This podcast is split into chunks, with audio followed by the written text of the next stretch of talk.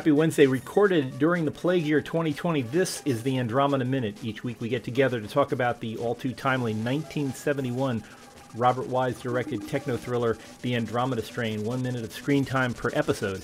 I'm one of your hosts, Jim O'Kane of TVDads.com. And this is a good friend of Jim O'Kane, Jordan Rich, a host in Boston at WBZ Radio, and a podcast called On Mic with Jordan Rich and quite the movie maven too, Jordan. It's always great talking movies with you because you have so many references and so many uh, connections to all of these films. Uh, and this, uh, again, this is another film that has, gosh, the uh, the the Kevin Bacon count must be incredible with all the Oh, TV gosh. stars and things that are in this. Absolutely, absolutely, my friend. And uh, uh, we uh, we start the minute again in the flashback uh, to March of 1969 when all this trouble began, or I don't know, trouble, opportunities, whatever you call it, crises began. Um, and we get a, a beautiful view in that opening second of uh, something I've talked about previously on this show. Uh, Robert Wise's uh, love of the split diopter lens. yes, yes, that's true. That this movie, by the way, even now, 50 years later, had a lot of interesting uh, cinematic developments. That was one of them. The other one, of course, was the name Douglas Trumbull, who Yes. uh, whose video effects we know from decades of fine work on on screen. So I mean, you had you had state of the art stuff, and I love that split screen. Uh, it works on occasion for this. Yeah, yeah. Um, being able to look at the the back of Arthur Hill's ear is just as in focus as uh, the the knuckles on on, on uh, David Wayne's uh, uh, hand that he's holding up to his his head. Uh, great, everything the the casting we talked about uh, on our last episode, and just little things like the. Uh, the costuming. Everybody here looks like they're wearing very professorial garb. Uh, they all look like something you'd wear in the faculty lounge at Berkeley. and then, of course, uh, when we get to the to the base, Yeah. uh, some really cool, circa 1970 71 uh, high tech costuming, and and uh, you know, it, even even though it's a little dated, there's still a lot of future there in those uh, designs. Yeah, I, I, I agree, and uh, it's very simple. Uh, they didn't have to add too many buttons and you know uh, lights and things to their to their outfits. You just they look appropriate for the time period. It doesn't look anything. I mean, it is somewhat futuristic since they're in an unusual environment, but it all looks like uh, like something that the Department of Defense would have developed in in that format. Um, and like you said, everything from the khaki uniforms to the different color coordinations as they get into wildfire. It's just amazing. And, and one of the things too that you were talking with me right before we started uh, this podcast um, is the use of the helicopter, and and we are both fans. And again, this shows you how esoteric we can get. But James Gavin, who's flying the helicopter, and I did not know that he was an actor who had specific talents in that area. Would you explain what he was known for? Yeah, he was he was an actual an actual helicopter pilot, of which there are not many actors that have that crossover. So if you needed somebody in the right seat to fly uh, to fly your helicopter, this fella could act while while keeping a, a, a chopper up in the air. Uh, so I would probably trust him over Harrison Ford these days. Yeah, oh, for sure. Yeah. and uh, you know, apparently, I mean, I, there's so many there's so many TV shows and, and movies where he's you know he works for the evil the you know the the the antagonist in the movie. So apparently, if you needed a if you needed an evil helicopter pilot, James Gavin was your man. Um, Yeah, and he, but you know, but he- it's uh, helicopters, of course. I mean, they're used in so many films since helicopters have been around. But but it's particularly jarring in this one because through the helicopter we see the impact of the disease on this town, and that is a chilling scene, as you Yeah. know, Jim. Yeah, I mean, seeing all the uh, the vultures uh, attacking the bodies on the ground is very. And considering this is a G-rated film, I'm always just shocked and amazed that they, they managed to pull a G rating for this for this movie. Uh, when you see, you know, uh, swollen corpses on the ground with uh, with birds chewing on them, I, I'm, it's fascinating that. Uh, Well, it's so funny you mention that because as you as you know, uh, being a movie buff, the rating system for so long was was based on four letter words and flesh, but it had nothing to do with violence, gore, etc. Um, and I remember, uh, well, you probably remember this too. There was a movie called The Front with Woody Allen and Zero Mostel, yes. and this movie had no reason in the world to be rated R, restricted, uh, save for the last line uttered by Woody Allen to the congressional committee, basically telling him to go take a flying leap, but using different words. Yeah, that that that was a cross point for me when I, they decided to switch. But but you're right; it's a very stark and scary scene. I wouldn't advise this movie for for little kids necessarily. Even yeah, today. I don't I don't think I, w- I was I was about 11 at the time when it came out, and I'm not sure if I, if I was ready for for all of this. I, I had re- you know I had read about it like like you did. I read the book, and it's one thing to picture it in your mind in a book, but seeing this very graphic, even for Robert Wise, it was extremely graphic. Uh, uh, portrayal of dead bodies on the street. Yeah, um, and and you wonder. Uh, I know this is really digging well beyond the weeds, but you wonder whatever happened to those vultures? Did they ever get sick? Yeah. yeah it, it's it's like uh oh, and uh, nobody ever yeah. asks for vultures. You ever noticed no, that, those, Jim?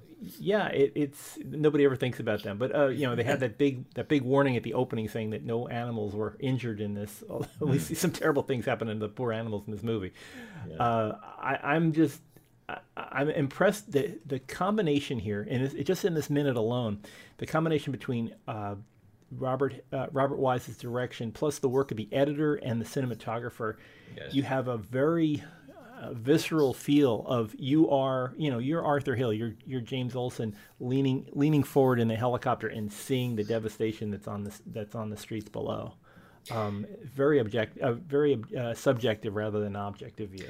That's a that's a very good point, and to bring it full circle to where we are today. And, and you aptly describe this as the plague year, even though, God willing, it won't be anywhere near the kind of plagues we've had in the past. But still, um, it's it's one thing to talk about it and to mention numbers and mention facts and statistics, but then when you see the body bags uh, in in today's world, or you see the counts, and you know people, real people are affected. That's that's a whole different thing. In fact, uh, in the film, there are some close-up shots, and I know we're jumping ahead, but people will see them of uh, victims stricken, and they are absolutely, even to this day, uh, they'll, they'll stay with you.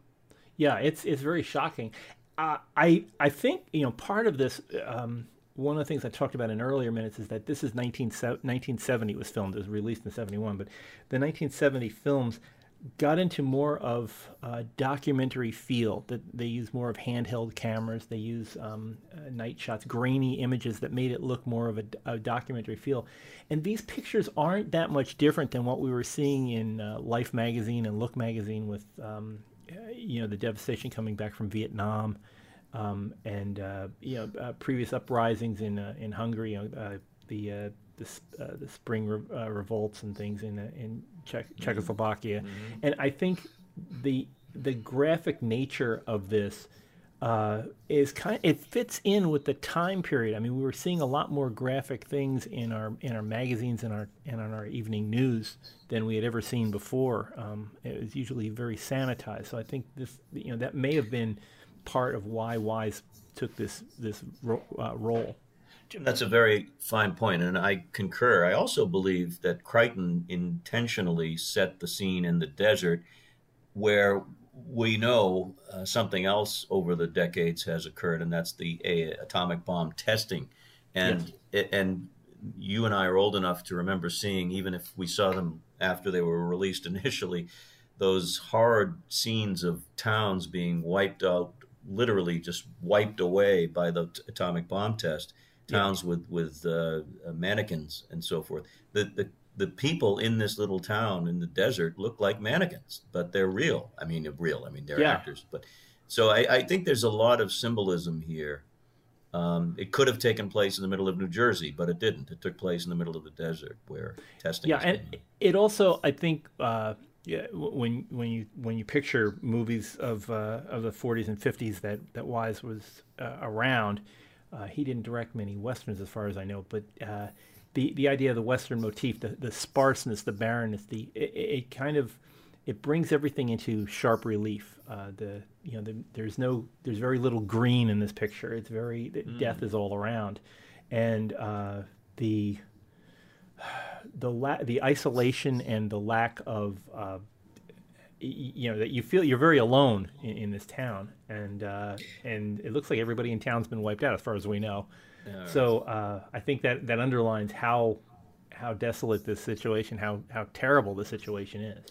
Uh, the other thing, that, and and this is something we touched on in in the first minute we got together and discussed on this, is the clash of culture. Here you have, uh, as you say, the arm patch, tweed jacket, uh, sophisticates, the elites, the the professorial types, the science brigade, uh, and they're entering the world of, uh, well, let's face it, lower middle class at best uh, yeah. poor, almost forgotten people, people who are uh, victims, victimized by our uh, hubris in a sense. And uh, it's it's a very interesting culture clash to have these two come together. Of course, the elites are here to save them or prevent others from having the same fate. But it, uh, it's just interesting. No, a, fa- a fascinating view, view on that. Yeah, I, I agree that it it's these are the people that suffered from the decisions that those uh, those professorial types uh, came up with when they were sitting around the table. Much like, I, I, I mean, I think that uh, Wise may have been affected by things like uh, uh, John uh, John and Allen Dulles mm-hmm. and and their ideas of what you know how to how to fix Cuba and things, and, and mostly it just brought death and devastation to both sides. Mm-hmm. Um, and I I think he's making a commentary here that's very subtle, um, but uh, but obviously familiar to the audiences of the day. Um, yes, I, I, I agree. I think there's a lot more. First of all, to Crichton's writings over the years. I mean, I've read just about everything he's written, and we lost him too young. But I mean, I think he was always making uh, uh, a, moral argument for whatever it was, whether it's Jurassic Park or any of the other uh, films. I mean, there's always that moral dilemma: has man gone too far?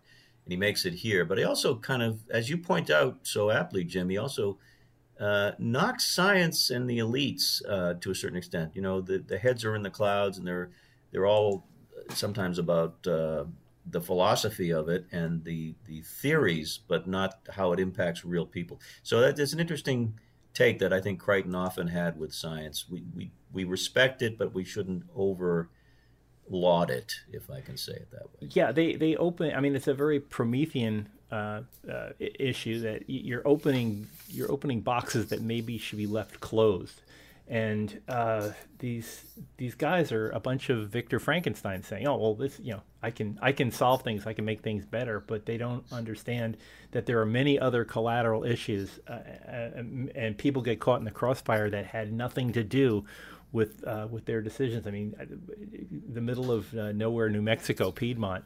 And uh, something from outer space would never would have never affected these lives if not for the, the guy that's that's flying in this helicopter. That's right. And and what makes it so interesting, I'll use that word.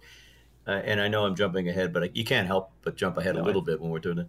Is the uh, is the cry of the baby, and and there's that one link, that one link to hope and survivability, and the old man that I'm sure you're going to be talking about in more detail.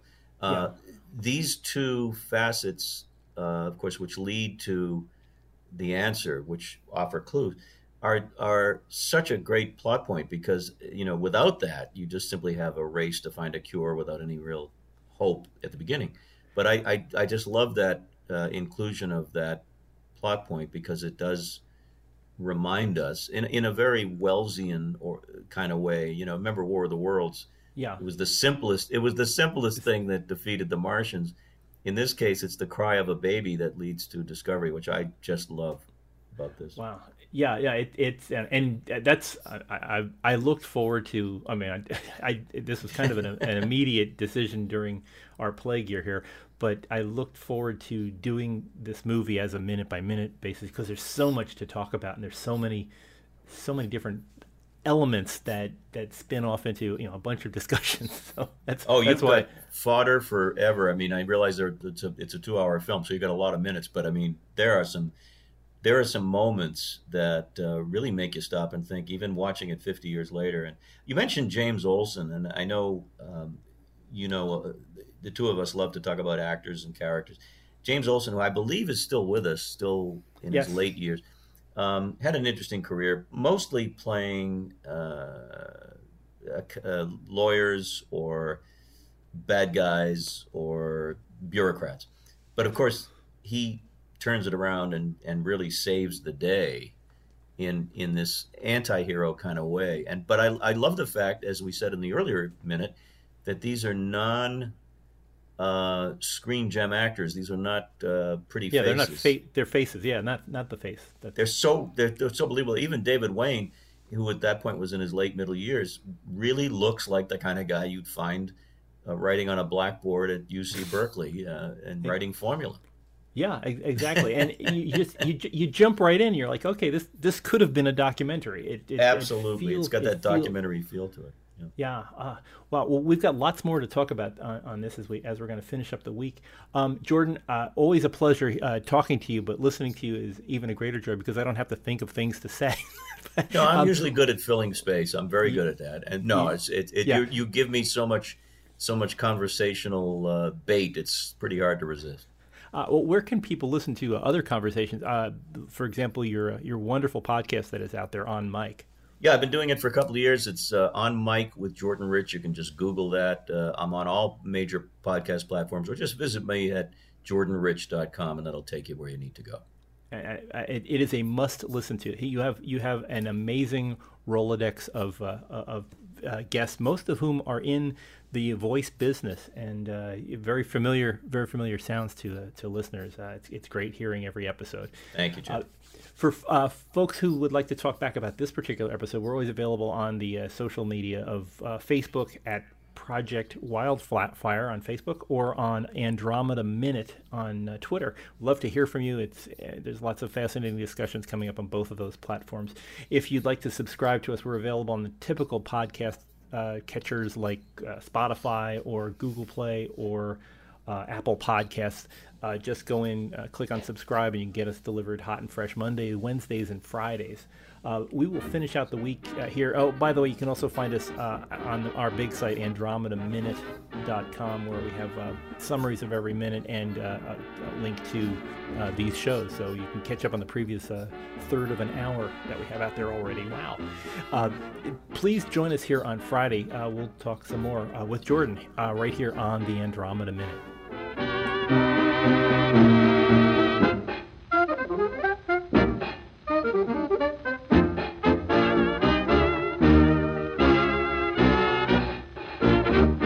Very flattering.